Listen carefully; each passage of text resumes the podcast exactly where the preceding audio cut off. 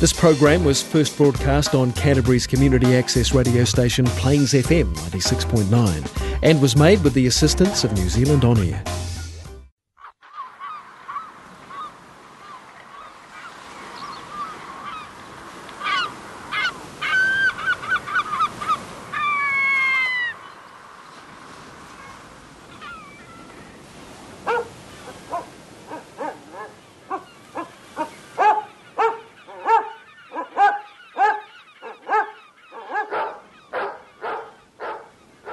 Kia and welcome to Dogs of New Brighton, the show about the dogs in our neighbourhood and their humans. I'm Michele Hollis. My co host is Jess Dog, and today we're tackling the less than savoury topic of poo. Shortly after being put on steroids for an inflamed bowel, Jess developed coprophagia, the habit of eating poo. She doesn't eat her own at home, but when out, she makes a beeline for cat poo and will chomp on the leavings of some dogs, even large ones. That's made me very aware of dog poo, and sometimes I pick up after others just to prevent Jess from chowing down. Before lockdown, I decided to find out how much we could pick up on our normal morning loop to North Beach, up past Waimairi, and home. Jess. Okay, so we've gone down about two houses and we've uh, found the first poo. Uh, and yeah, it's been here for a while. Um, yuck. so now we're walking down the footpath, uh, bike path from Pacific Road towards North Beach Coffee Shed, and Jess just found some stuff there. Don't eat it. All right. Okay. Right. We're going to pick this up. Oh, geez. Okay. That's that's hers. So uh, this one doesn't count in the bucket, but I better pick this one up. Eh? Okay, Miss. Shall we continue?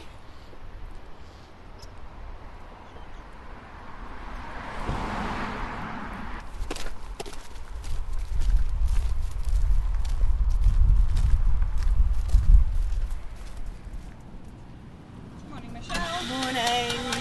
Good thanks.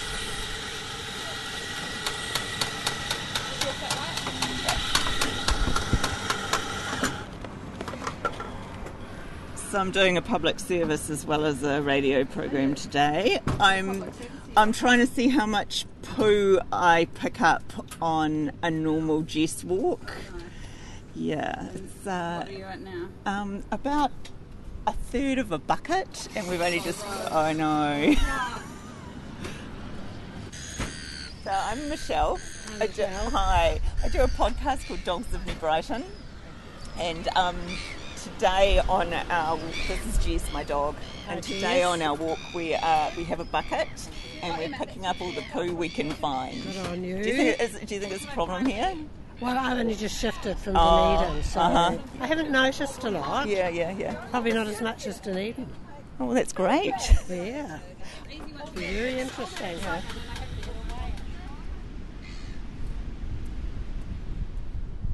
The beach is foaming, boiling today. It's, got, a bit mist, there's a bit of uh, sea spray in the air, and oh, it's so beautiful. The beach tends to be cleaner than the dunes.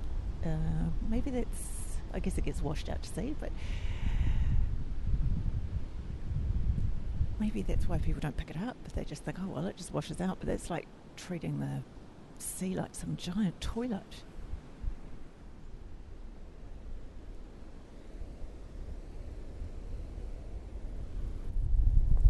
Hey, I'm um, doing a podcast about. Um, I do a podcast with Dogs of New Brighton, and I'm actually doing a feature about um, poo. People Oh, who don't yes. pick up their poo, and I saw you pick it up. Yeah. And I just wanted to say, does it annoy you when people don't? Um, yeah, I think that it's best if everybody helps you know, to do their bit because I'd hate for eventually it to be an issue for us to have our dogs here because people weren't doing it. Yeah, me too. And I hate the idea of, you know, when there's kids running around, you know, someone stepping in it. You know, um, you can get recyclable bags now uh, um, and things like that. So I think it's best that we all just do our bit. Well, if we're we're not um, putting our um, waste products into the ocean, we um, try and clean clean up the water before we send it out to sea. So yeah. why add our animal yeah. Um, waste? leave your footprints. Nothing else. And I mean that goes for anything that you might have taken down your coffee cup, your um, your your lolly packet, um, and especially your doggy doos. Yeah. Ugh, that's a log. Ugh, that's awful. Okay, here we go. Gotta get that. One of the good things about picking uh, fresh dog poo off the beach is that if it's too sloppy, you get a bit of sand to mix in with it. It makes it easier to pick up. Uh, I know that sounds disgusting, but that's reality.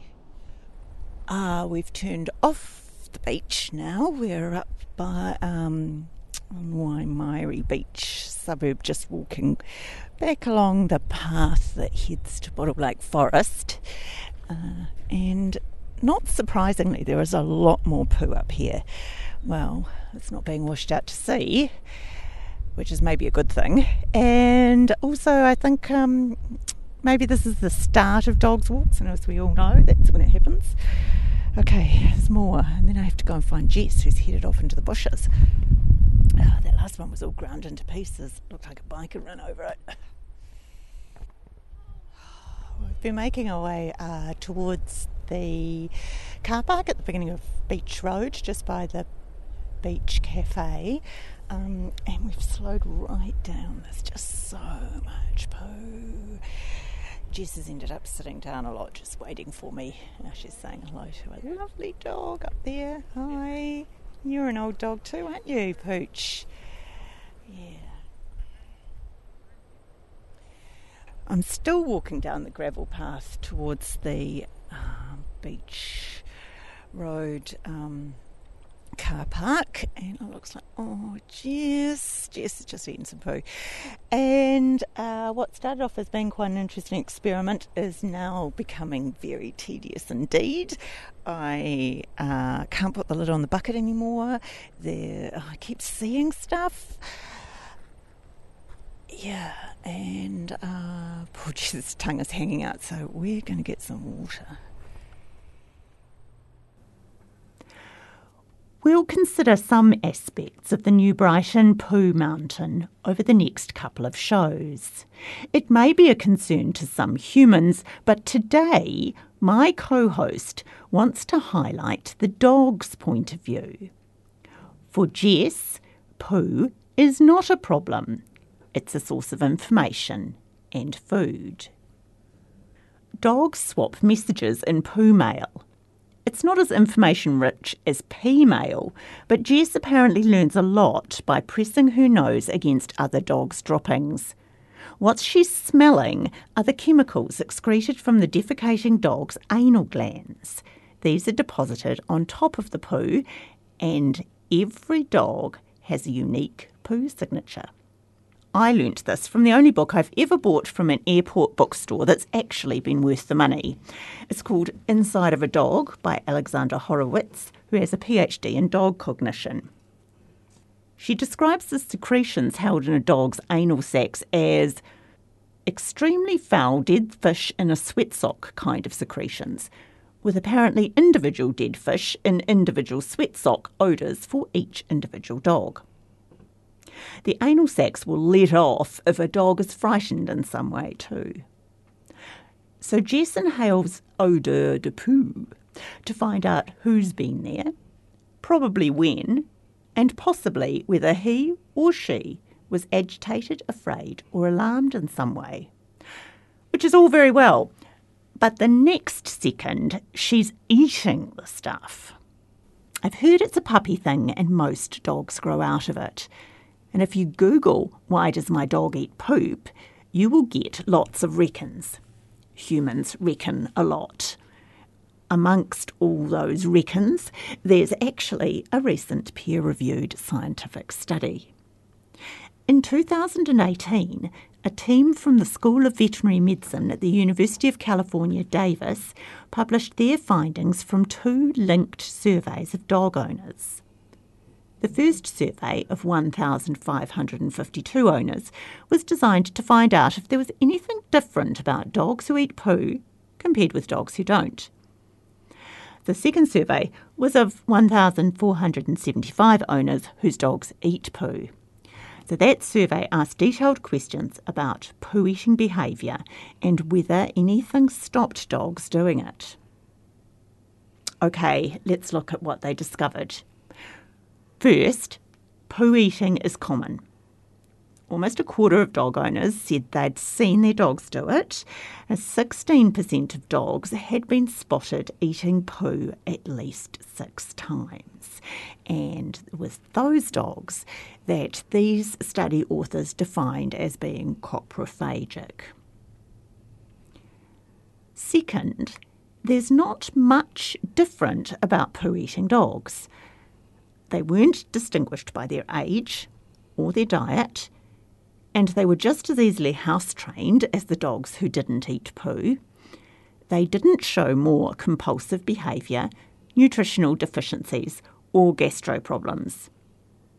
Except, and we'll come back to this, poo eaters were described as greedy eaters, and they were more likely to live with two or more other dogs. The third key finding is it's extremely difficult to train dogs out of it. Well, I could have told you that for nothing. Owners of coprophagic dogs in this survey had tried 11 different commercial products, and the reported success rate was between 0 and 2%. Big caveat here the researchers could not tell whether the dog owners were correctly following the instructions for how to administer the various products, but that poor showing probably doesn't bode well for a cure. Behaviour modification was also an abysmal failure. The best approach was telling the dog to leave it alone, and that only worked 4% of the time. Finally, dogs who eat poo prefer it fresh, specifically stools no more than two days old. So, what can we make of all this? Well, matching all this up, the author's theory is that dogs like Jess are displaying behaviour developed by their wolf ancestors to keep their dens free of parasites. The idea is that wolves probably eat fresh poo of elderly or sick members of the pack to stop infectious parasites multiplying in the old poo. That's the significance of preferring poo no more than two days old harmful parasites start proliferating usually after about two days. And that greedy eating behaviour is also thought to be a hangover from wolf times. Hmm, Jess certainly looks like a wolf when she's exploring the beach with her nose in the wind. Maybe then, from Jess's point of view, her poo eating is not so much disgusting as an instinctive response developed thousands of years ago. If you want to check out the study for yourself, it's actually not a hard read. We'll put a link to the full research article published in the journal Veterinary Medicine and Science up on our website www.dogsofnewbrighton.dog. So that's our food for thought from Dogs of New Brighton for now. We'd love to receive your comments and questions on the subject of poo or any other dog topic. We're on Facebook at Dogs of New Brighton or you can email us dogsofnewbrighton at gmail.com. You can hear more Dogs of New Brighton on Plains FM 96.9. Each episode is first broadcast every second Tuesday at 12:30 p.m or you can listen anytime at plainsfm.org.nz via Apple Podcasts or on our website. That's www.dogsofnewbrighton.dog. Thanks for listening. I'm Michele Hollis. My co host is Jess the dog. Until next time, stay well. Ka kite anō. We'll see you on the beach.